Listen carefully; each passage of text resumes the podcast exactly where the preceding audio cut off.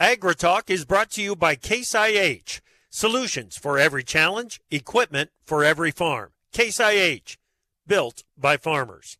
And by Propane. Propane is the energy for everyone, especially farmers. Environmentally friendly propane can fuel most anything on the farm. See how at propane.com. And by Grounded. Spray smarter and improve herbicide performance with Grounded, a multifunctional adjuvant from Helena. The Summit CO2 pipeline project is pushing forward. We'll get a status update after the biggest biofuel producer in the world linked up. And there are some decisions coming up and enrollments at FSA. We'll get some perspective on farm program participation. And finally, it's FOMC meeting time. Just what should we expect? Live from the waning days of January via Farm Journal broadcast, this is AgriTalk. This morning we begin with a conversation with Lee Blank from Summit Carbon Solutions. Then it's Paul Neiffer, the farm CPA, and later Dr. Vince Malanga from LaSalle Economics. Directly following the news, Karen Bohnert from Farm Journal's Milk. I'm a handsome newsman, Davis Michaelsen, and now, welcome the host of AgriTalk, Chip Flory. All right, Davis. Hey, thank you so much, and welcome to AgriTalk. I am Chip. That is Davis. Hey, and hey. we've got a full show, dude. Full boat, baby, full boat. It certainly is. Uh, starting with that milk production report that we got uh, earlier this, I, I think earlier this week. We'll get the details on that from Karen coming up here in just a bit. But that milk market, we're going to talk about it tomorrow afternoon with Robin Schmahl from agmarket.net and, and try to figure out exactly what's going on there and what producers should be doing for risk management strategies and so on. Great. Um, Mhm. But Mhm. but the milk market just looks tough, rough Yeah. right now, and uh, we'll we'll put some pressure on Rob and try to figure it out. That's tomorrow afternoon. This this afternoon we've got John Payne. Oh, I like the sound of that. Yeah, from from uh, Hedge Point Global. I yeah, like that John's guy. always an Yeah. interesting conversation. No, It's cool no dude. doubt. Yeah. Yep. Uh, boy, I tell you what, Mr. Blank at Summit Carbon Solutions Yeah. finalized some good news yesterday, at least for Summit, in the fact that uh, Jeff Broin and the folks at Poet have signed up 17 biorefineries to connect to the Summit pipeline, the CO2 pipeline, to sequester um, the CO2. We'll find out what that might mean for Summit and what's the status. What, Jeff there- there's still some ro- Yeah. We haven't talked about him in a while. Oh yeah. Yeah. A blast Well, from the past. Yeah. Yeah, absolutely. Absolutely. All right, buddy. Should we get to the news? Yeah, I suppose. Why not? uh, the National okay. Weather Service uh, calls for heavy snows over parts of the Sierra Nevada mountains on Wednesday. There's a slight risk of excessive rainfall over parts of northern and central California. Snow over parts of the Great Lakes. Hello, South Bend. Central Appalachians into the Northeast. Meanwhile, uh, those of us in the nation's uh, soft midsection here are enjoying some lovely warm temperatures. Chip. Absolutely. 36 degrees headed for a high of, of closer to, to 45 degrees today. We could be 50 degrees come Mm-hmm. Friday. And out on the west, excuse me, 50 degrees come Thursday. Mm-hmm. Uh, out on the west coast, that Pineapple Express is is loaded up and ready to bring plenty of moisture to the west coast. They could have some tough weather, can very tough weather conditions coming their way over the next couple of weeks. Quickly, for or against pineapple on pizza? Go. Uh, I'm okay with Boop, it. boop, If and like time it, if- expires. U.S. stocks hit records again after the U.S. Treasury cut its quarterly estimate for federal borrowing for January through March. Contrary to the increase seen by many strategists, all three major stock indices finished with gains. JP Morgan's Marco Kolanovic said tech earnings will be crucial in determining whether current stock valuations are sustainable. It's the busiest earning week of the season, Chip, with 19% of companies in the S&P 500 set to report. Earnings season is here again, Chip. getting ready for the conversation with Vince, I was looking at the Dow, the S and P, and the Nasdaq charts, and wow, uh, they are basically bottom left to top right on those indice charts right now. So we'll we'll we'll ask Vince if that's got him a little nervous here or not. Well, House Republicans are moving forward with a bipartisan tax package despite facing opposition from lawmakers with differing perspectives. Speaker Mike Johnson indicated that the bill would likely be advanced through suspension, requiring two thirds of lawmakers' support to pass while avoiding procedural obstacles. Chip, I can't keep all of this straight. I really No. can't. No, I need to. I, I need to have a conversation with uh, Wiesemeyer about this one before before we get too deep into it. Well, here's an interesting one. The Biden administration will reportedly reinstate sanctions on Venezuela after that country barred a key opposition presidential candidate from running in the upcoming elections. Initially, the U.S. had eased sanctions in response to Venezuela's commitment to hold those elections. So apparently, dirty pool to keep an opponent from running for president, Chip. Uh, you know, This is a- this is absolutely astonishing to me. Why don't they come out and say Colorado, you can't do that, Maine, you can't do that?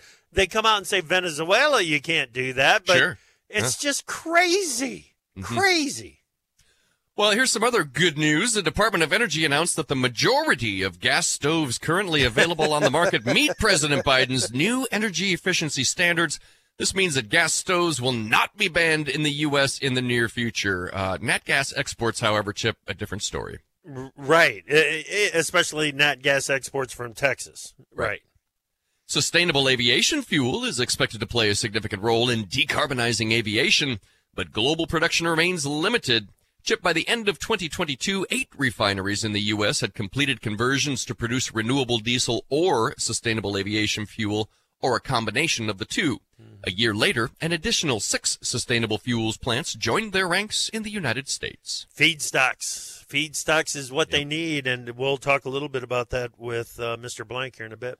Well, quickly, one more thing. Saudi Arabia made a significant policy reversal by dropping its plan to expand its daily oil production capacity. Oil prices jumped on the news. Chip. All right. Thank you very much, Davis. Let's bring in Karen Bohnert, editor of Farm Journal's Milk. Good morning, Karen. Hello, Chip. So, what did you learn from the January milk production report? Well, to me, I don't think it was surprising. I mean, we have we have less production out there. Actually, a three percent decline from the year prior, and in the major twenty four states, we're at eight point nine million head, which is seventeen thousand head less than last December, but really kind of unchanged from November. But really, what stood out for me, Chip, was New Mexico led the way with the steepest decline in milk production, with sixty four million fewer pounds and twenty nine thousand less cows and then following suit california was was uh, a drop 35 million. You know those two states they're impacted by water scarcity Yeah. and you know producers are just thinking how can i best utilize this land? And and it might not be for milk. But on the upside you know our friends in south dakota they're definitely continue to see that uptick in in milk um and and in fact they were they jumped 40 million pounds with 21 addition 21,000 additional cows so talking to Phil Plourd with EverAg he says you know Karen it's kind of wait and see but he also thinks it'll the the coming months will will get more of what we're seeing you know Yeah. we'll see less Yeah. milk out there but really we got to watch those class 3 markets and see if that's going to take that production notch down another level or if we'll remain you know kind of steady Right. Yeah. And when you take a look at the structure of that class three milk market that you mentioned, January contract, eh, we should mention where it's at just as kind of a baseline 15, 20, 100 weight. You get out to the March 1729, April 1757, May 1781. It gets better, doesn't, but better doesn't mean that it's good, does it?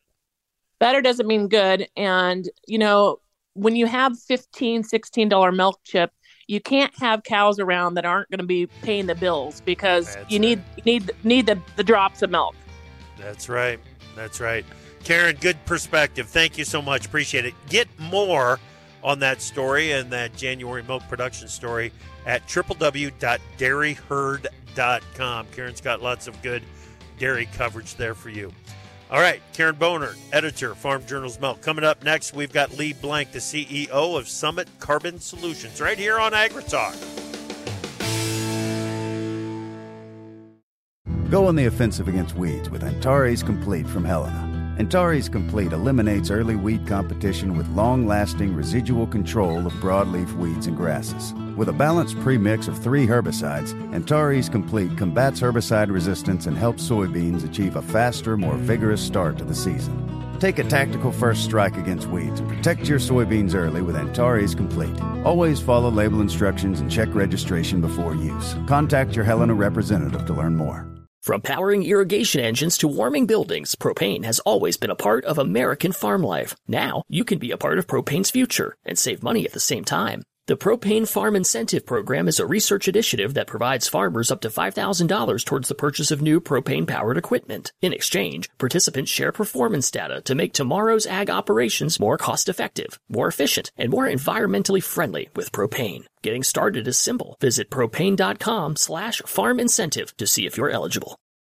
My mom's got a new Case IH tractor and it can do it all. Bale hay all day See in the dark with its powerful LED lights. Hook up all the implements. Shift like a race car. Steer with ease. And it can also cool my juice box. Yeah, her Case IH tractor can do everything she needs it to.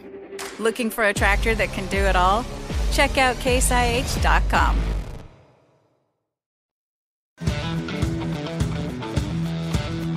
Join us in Orlando at the 2024 NCBA Cattle Convention. Don't miss U.S. Farm Report host Tyne Morgan's live taping with industry experts February 1st at noon. Be part of the live audience at the Chuckwagon Cafe number one. Welcome back to Agri Talk. I'm Chip Flory. Glad that you are with us. It's a Tuesday morning. Um, big, big announcement came out yesterday. Uh, POET Biofuels has decided to link 17 plants to the Summit uh, Carbon Solutions pipeline project. Lee Blank is the CEO of Summit Carbon Solutions, and he joins us right now. Lee, welcome back to AgriTalk. It's great to talk with you again. Chip, thank you for having me again. It's appreciate it. You bet. It's a this is a huge announcement. It, it it, has got to mean uh, quite an expansion for the Summit project, doesn't it? It, it does. Again, the 17 plant addition uh, is is sizable. Takes us up to 51 total uh, biorefineries and assets on the line Chip. So yeah, it's a substantial amount of volume and a big announcement for us. And I think it's really important that that uh, this partnership is happening. Um, ultimately, we share a lot of the same uh, thoughts and goals around agriculture and what this can mean, Chip, for U.S. agriculture going forward. And so we're really pleased uh, around this announcement. Uh, very, very glad for the partnership, and we look forward to advancing it together. 51 total plants signed up now. That's a majority of the plants, correct?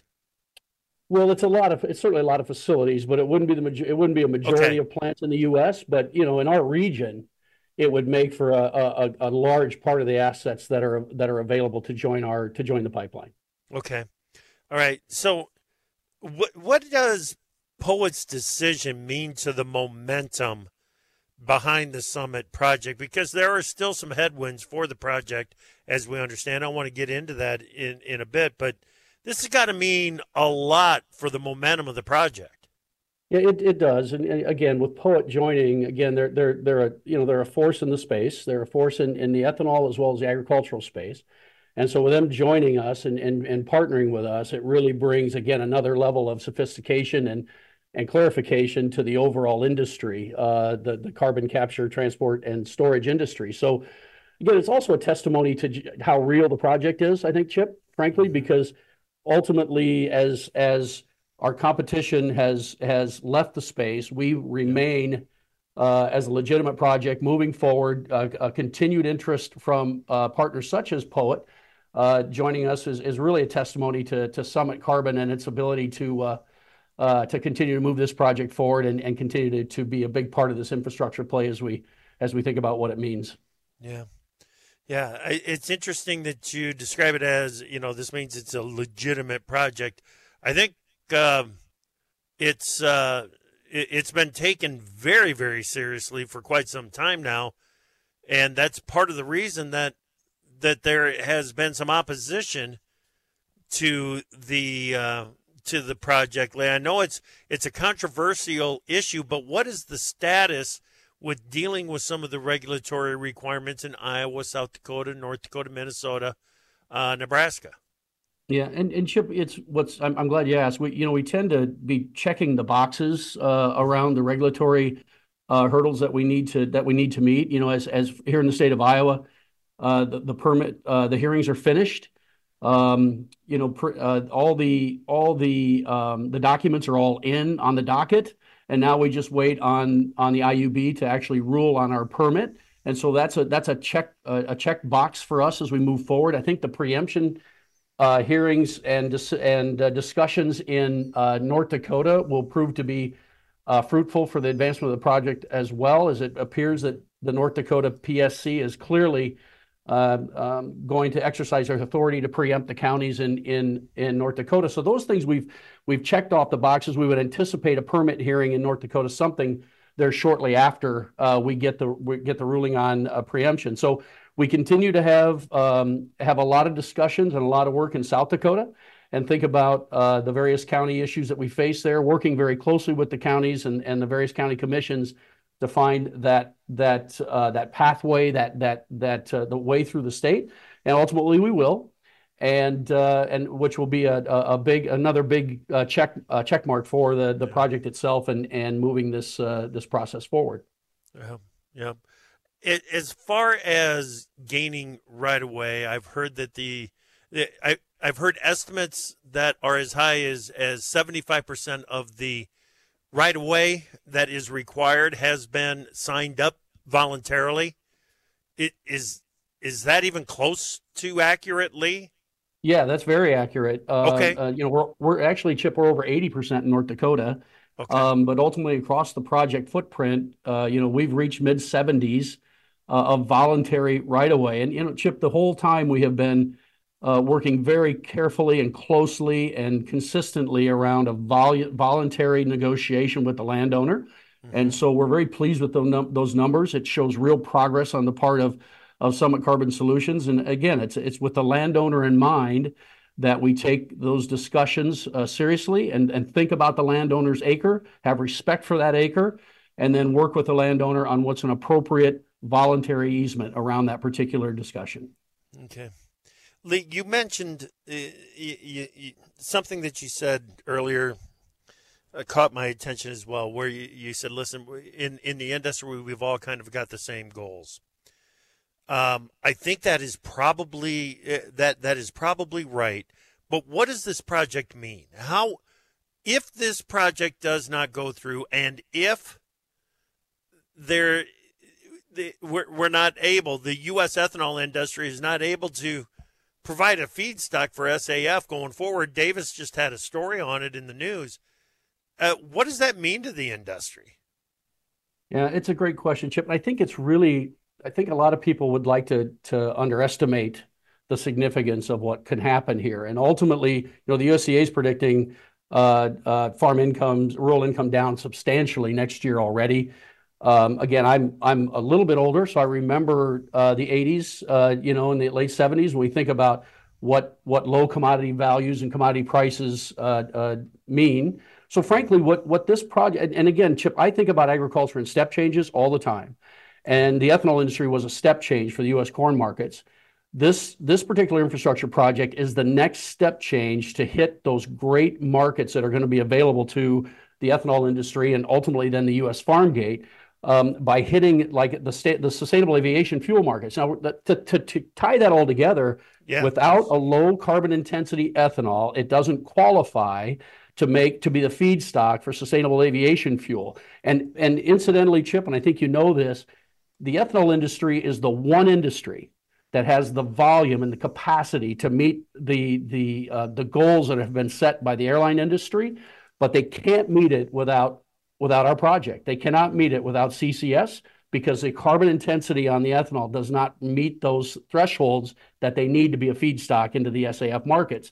That market, uh, chip is is as much as 50 billion gallons, which is, again, we're using 15 billion gallons of ethanol in the light vehicle markets today. Just think about what that could mean for agriculture if we can hit those marketplaces and those, those volumes with the U.S. ethanol industry, what that means for the U.S. corn farmer, and what that means generationally for the farm and for the, the, the family farm. Give them the right to do what they want to do with that farm, hand it down to the next generation um, building the balance sheet of U.S. agriculture through the U.S. corn markets and the and the consumptive markets of ethanol. It's really, really critical that that uh, we're successful. We take we don't take it lightly. We take it very seriously. The project needs to be a success, and if it is a success, it'll step it'll be that next step change for agriculture. Okay, interesting. What about the storage sites, Lee? Is North Dakota on board with uh, to be a storage site? Certainly. Uh, as a matter of fact, North Dakota is a very friendly state around sequestration. Um, again, it's a, it's North Dakota uh, relies heavily on energy and ag, so it's it fits right into their yeah. the mission statement for the state. Again, we we anticipate uh, hearings on our Class Six permits in April, and would partic- and would anticipate a ruling on those permits in June. So as we think about um, uh, where you can sequester carbon, I can't think of a better place than North Dakota to do that. And again, part of the reason I believe we're having success is because of where we're actually going to sequester the carbon. Okay. So, uh, what's the the updated pro- uh, project timeline here? When do you think Summit will start to move CO two? You know, we talk about early 2026, Chip, in, in moving the CO2. Uh, again, it's uh, as we get through the, it all will depend a little bit on the permitting process and how how smoothly and timely that goes. But today, internally, we think about it in in early 2026. Okay, all right. You know, eh, one thing about this is there's still, I shouldn't say still, there are groups that say putting this valuable product underground forever is a mistake that we should be finding a way to use it. What's the thought? Oh, geez, we're running out of time. Give me 20 seconds on what your thoughts about that. Well, ultimately, Chip, if you think about the commercial use for CO2 today, one yeah. ethanol plant can basically uh, take care of that on a national scale. There's plenty of CO2 to do exactly what we're thinking about doing, as well as find other uses for end uses for uh, for the carbon. Lee, thank you so much for your time. We certainly appreciate it. Lee Blank, CEO, Summit Carbon Solutions. Thank you. Time for Markets Now with the experts from Pro Farmer. Joining us now, Pro Farmer editor Brian Grete. Beach, yesterday at this time, the markets were pretty much on the defensive. Soybean meal was the exception. Today, soybean meal is still trading higher, but it's got some participation from corn, soybeans, and wheat. What's going on? Yeah, absolutely, Chip. Uh, just a pretty broad-based day of uh, corrective buying here, and we needed it. Uh, you know, the markets have been beaten down, and uh, um, so probably not too much of a surprise, I guess, uh, given the, the level of selling pressure that we faced here recently with funds piling into short positions.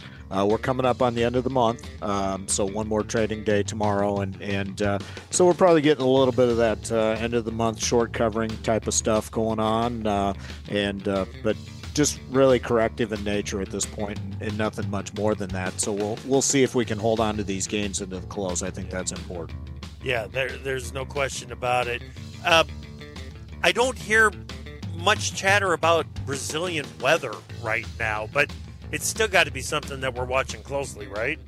Yeah, absolutely. Northeastern, northern areas, uh, they have gotten uh, pretty favorable rains here recently, and, and so uh, looks pretty decent in those areas. Uh, okay. Central uh, is kind of a mixed bag, and, and some of the southern areas are starting to dry out a little bit. So we'll see. Rains are in the forecast for next week for those southern areas, and, and we'll see if they develop or not. Okay, gotcha. Let's go over to the livestock trade. What do you got? Uh, pretty quiet in the live cattle market, actually, and, and just in wait mode right now. We have the cattle inventory report coming up tomorrow afternoon, and, and that'll be a, a critical one in determining uh, beef supply not only for the rest of this year but into 2025. And then waiting on cash cattle trade to develop, which will likely be later in the week. And then hog futures moderately to sharply higher at mid morning. All right. Thank you, Brian. Pro Farmer. My mom's got a new Case IH tractor, and it can do it all bale hay all day. See in the dark with its powerful LED lights. Hook up all the implements. Shift like a race car, steer with ease. And it can also cool my juice box. Yeah, her Case IH tractor can do everything she needs it to. Looking for a tractor that can do it all? Check out caseih.com. Go on the offensive against weeds with Antares Complete from Helena. Antares Complete eliminates early weed competition with long lasting residual control of broadleaf weeds and grasses. With a balanced premix of three herbicides, Antares Complete combats herbicide resistance and helps soybeans achieve a faster, more vigorous start to the season. Take a tactical first strike against weeds and protect your soybeans early with Antares Complete. Always follow label instructions and check registration before use. Contact your Helena representative to learn more.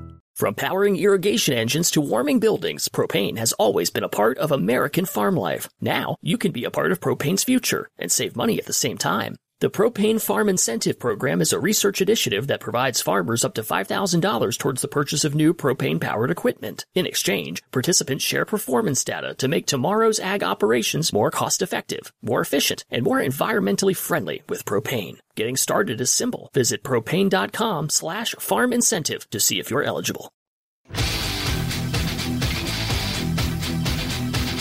Opinions expressed on AgriTalk do not necessarily reflect the views of Farm Journal Broadcasting, affiliate stations, or sponsors. The best talkers in ag, including you. Join the conversation on AgriTalk. Call us at 855 4 Talk Ag. Welcome back to AgriTalk. Glad that you're with us. Um, Davis, that uh, conversation yeah. that we just had with Lee Blank from Summit mm-hmm. Carbon Solutions again, I had to hustle through the close on that. Thank you to Lee for making some time for us on, on the show today after that big announcement came yesterday that uh, Poet Biofuels has decided to link 17 plants to the Summit project. Now, 51 total plants are are now linked to Summit. Mm-hmm. Uh, that's uh, that's an impressive tally. There's no question about it. And I just want to do a shout out to those that that uh, uh, that understand that there are alternative uses for the CO2. Uh, that I'm thinking of green methanol in particular that that uh, can be used for marine fuel and so on. That that is going to continue to develop. I I don't. I think these projects can coexist, Davis. I'm interested in people's thoughts on it, and uh, uh, whether or not the projects can coexist. The the utilization side mm-hmm. of the CO2 that's coming out of the ethanol plants, mm-hmm. Mm-hmm. as far as generating some additional fuels, and the carbon sequestration to lower the carbon intensity scores yeah. um, of the uh, of the ethanol plants. It's well, yeah. I, it, here's a big project. Right. Here's and here's where I'm coming from. You know, you got mm-hmm. methanol, you got green methanol, you got ethanol, you got SAF, you got all these words sort of floating around out there. And I'll, I got to be honest, Chip, I don't understand the implications of, of all of them or even what some of them mean. So maybe we keep educating ourselves on this as yep. we move forward because it sure does seem to be the road is laying itself out before us, isn't it? Here with these uh, these biofuels, baby, it's exciting. Absolutely, no doubt. And it this is this is about creating a new market. Is is that's right. The is what the supporters of the CO two pipeline and Summit Carbon are are telling me on a regular basis. It is about creating a market and. Uh, it, it's an interesting process. All right, let's bring in Paul Neiffer, Farm CPA. How you doing, Neiffer? It's great to talk with you. I'm doing good. Except last week I was in Phoenix, and actually, I think the weather here in Colorado right now is warmer than it was in Phoenix last week. So it's no it's pretty nice.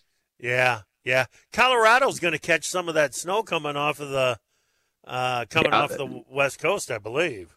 Yeah, we're supposed to catch it either Saturday or Sunday. So uh, I think uh, at my house here, maybe four or five inches, something like that.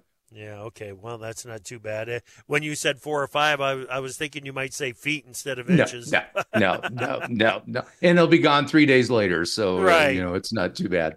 Right. Exactly. Okay. Paul, we are still waiting for Congress to take up the farm bill. There are some now that think we're not going to get anything until 2025.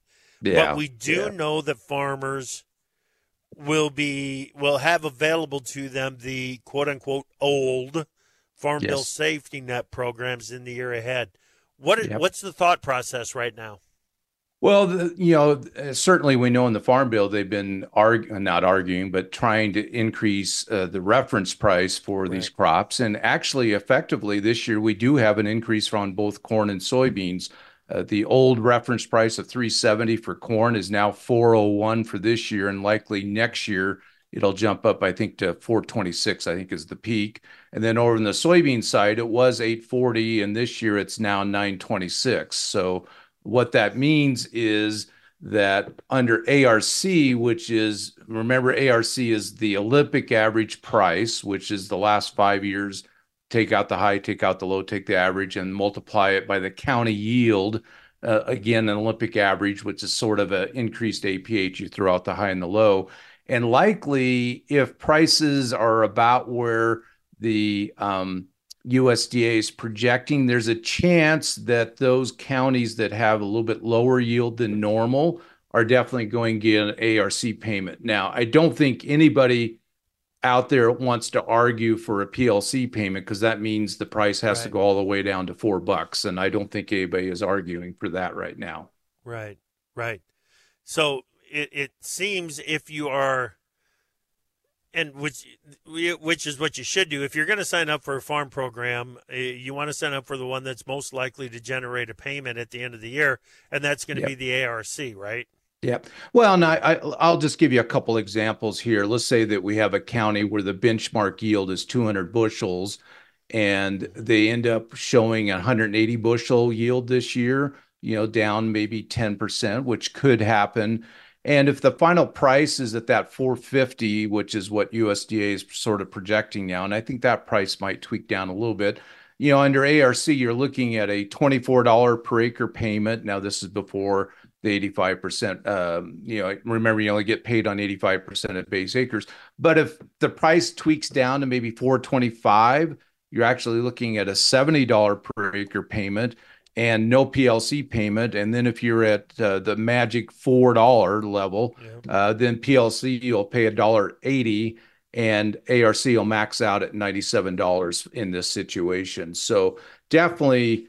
Uh, ARC is going to kick in much quicker. Now we know that PLC is going to unlimited payment, uh, subject to the overall $125,000 level. But really, for soybeans and corn, uh, certainly a farmer should be signing up for ARC unless, and that's a big unless, they really need to take advantage of SCO, you know, the supplemental crop option. Yeah. Um, that requires the farmer to sign up for PLC. But if they want to use EOC or ECO to get up to the 95% level, then they can sign up for ARC. So I think for the typical Iowa, the I states, Iowa, Illinois, Indiana, Ohio, and so on, where their crop insurance premiums are pretty low compared to some of the outlying states. Uh, definitely, they're, they're going to be signing up for ARC. Yeah. Yeah. The yield that is used in calculating this payment goes back a few years now. Correct. correct. correct. Uh, what? Yeah. So what they do is when they calculate it, you know, the 23 yield, we technically don't know that until 24 sometime, you know, probably June of this year. So the original farm bill back in 14, when they brought this in, we had to wait for that time period to, to, to come up. Now what they do is they have you go back to the 22 time period. So they take the five-year average ending in 22, the five-year average for both the yield and the price. And then that way we know exactly what that number is going to be versus having to wait around. Okay, what is the 23 final yield? What's the final price for 23? Uh, so this way we have some certainty as to what that number is going to be, and that helps the farmer make that decision. And the nice thing is, if they sign up for PLC or excuse me for ARC this year and next year, assuming the farm bill has the same provisions, they can flip it from ARC over to PLC. Right, right, exactly.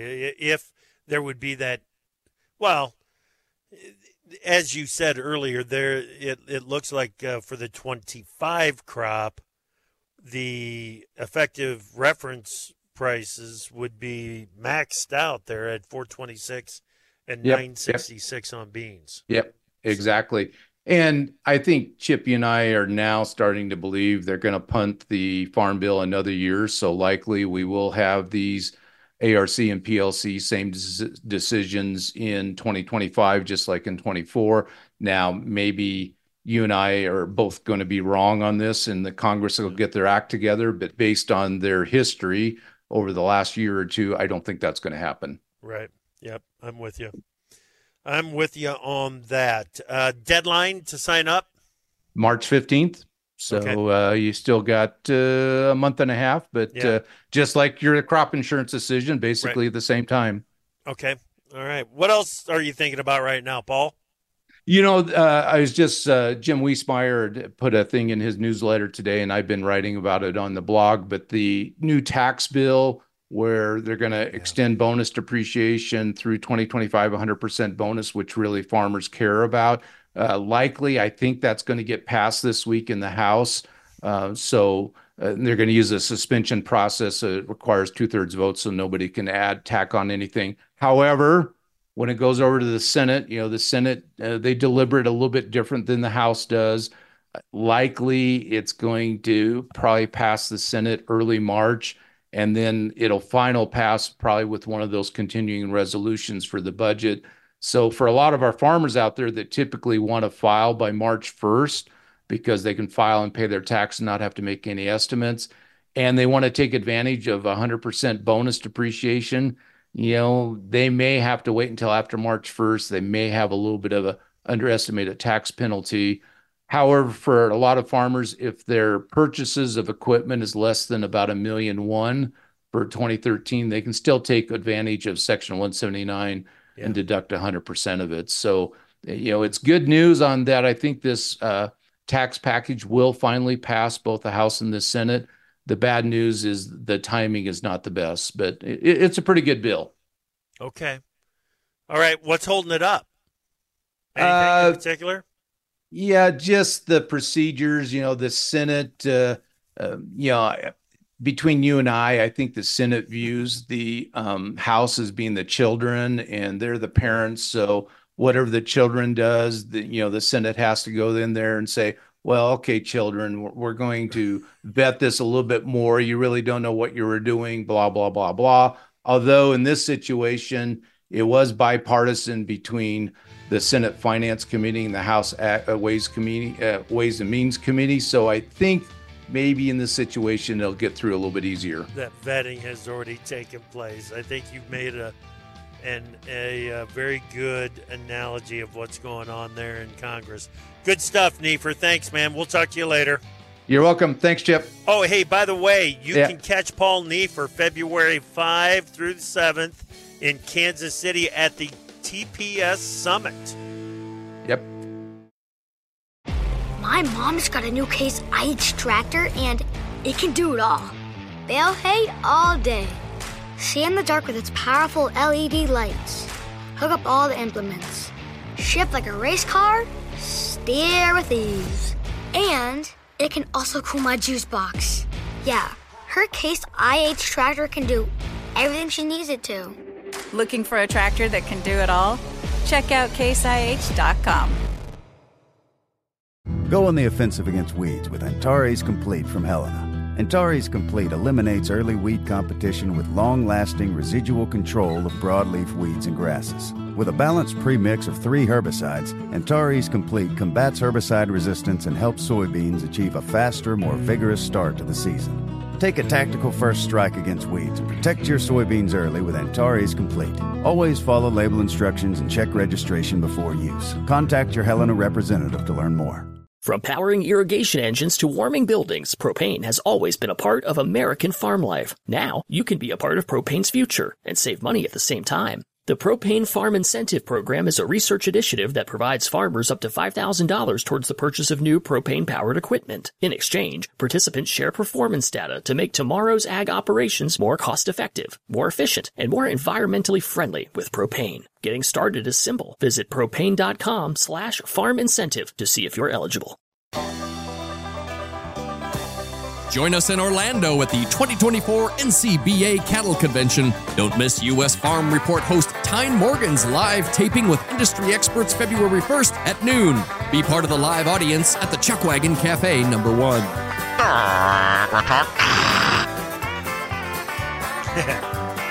All right, welcome back to AgriTalk. Glad that you're with us. Uh, again, Paul Neiffer, Farm CPA, is going to be uh, will will be holding breakout sessions at Top Producer Summit in Kansas City. It is February 5th through the 7th. Mm-hmm. Uh, if you have not signed up, at check it out. Check out the agenda and the and the topics that are going to be discussed and the opportunities that you've got there. It uh, just go to www.tpsummit.com. Quickly, no more magical location than glorious Kansas City, people. if nothing else, come to see the city, won't you? Absolutely. Absolutely. All right. Dr. Vince Malanga, president of LaSalle Economics, joins us right now. Vince, welcome back. It's great to talk with you. Hey, likewise, Chip. How you doing? I'm doing fine. Doing fine. So, uh, we got the FOMC meeting. It's starting today. What's got your attention going into it? Actually, very little. This is probably going to be the uh, least important FOMC meeting of the uh, year. I don't anticipate that there'll be any change in either the statement uh, or the forecast from the last meeting. Uh, so the only thing of interest will be, as it usually is, the chairman's uh, press conference following the meeting uh, to get a handle on uh, what they're really thinking. Yeah, yeah, and and I, I agree completely because all eyes seem to be on that March 1920 meeting is as the potential for the first interest rate cut. Uh, does that fit with your line of thinking? Yeah, there's quite a debate going on. You have a camp out there that believes there's going to be a cut, and uh, another camp out there that uh, believes they're going to wait, and both are uh, pretty equally plausible. At this point, I think I would probably have to lean in the direction of them foregoing uh, a rate high, a rate cut uh, at the March meeting for the simple reason that just about all the economic indicators, or I shouldn't say all the economic indicators, but certainly all the labor market indicators are continuing to point towards surprising strength. Uh, and so I think the uh, the attitude on the FOMC will be, uh, you know, don't try and fix what's not broken. Uh, and so they don't uh, lose much by uh, waiting until uh, May or June, which was their original forecast uh, at any rate. Now, there's always the possibility of some external shock out there, and Lord knows there are enough things going on in the world that there's you can't yeah. dismiss dismiss that possibility. Hot but spots everywhere, that, Vince. Yep, yep, it's amazing, isn't it? Yeah. In three yes. short years, we've surely surely gone from the ridiculous to the absolutely super ridiculous. yes, sir. Yes, sir. We have. So, uh, I I, I want to get your thoughts a little bit more on what you want to see before we get an interest rate cut. But what are your thoughts? Your, first, what are your thoughts going into Friday's jobs report?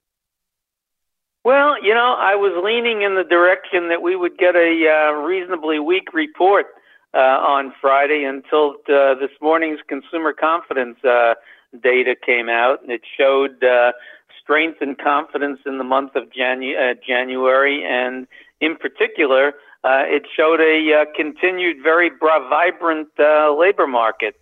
Uh, and so at this point, I guess my bias would be uh, that the rise in jobs in January is likely to exceed market expectations. Okay. Interesting. You know, we I got to mention the revisions that we seems like we continuously get to past jobs data, and it's it's typically a downward revision in the addition of of non-farm payrolls. How is that happening so consistently? Yeah, in the la- in the last six months, every revision has been a downward revision, mm-hmm. and if past is prologue, that typically portends economic weakness uh, going forward. Uh, maybe this time is the exception, but so far uh, we just haven't seen uh, broad-based economic weakness. Okay.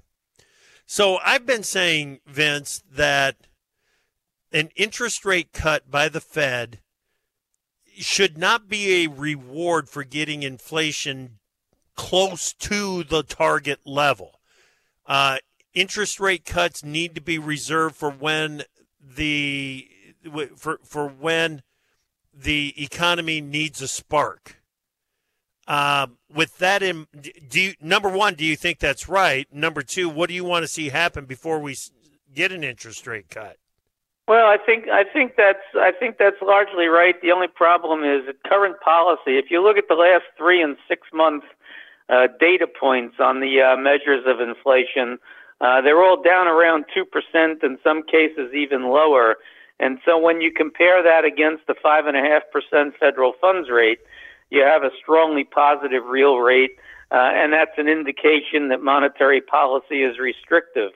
Okay. Uh, we all know that monetary policy works with a lag, uh, and so therefore you sort of have to be somewhat anticipatory uh, rather than reactive. Yeah. Uh, and that's the argument for a rate cut, okay. even though the economy is holding up nicely. Okay. All right. Have you seen everything that you need to see to get to get a rate cut? Uh, no, I needed. I, I, I would like to see some evidence that the economy is softening, uh, okay. uh, and so far uh, I only see a smattering of that. Yeah. I thought that at least for Jay Powell, uh, if we would see a meaningful rise in jobless claims, that would be the smoking gun that would get them off dead center. All right. I've only got about 30 seconds for this one, but I'm going to ask it. How big of a drag might China's economy be on the U.S. and the rest of the world? Oh, I think it definitely is, and it's clearly a deflationary effect on the rest of the world, and it's not going away anytime soon. Okay. That is short and sweet and to the point. Vince, thank you, sir. I appreciate your thoughts. Okay, Chip, have a good one.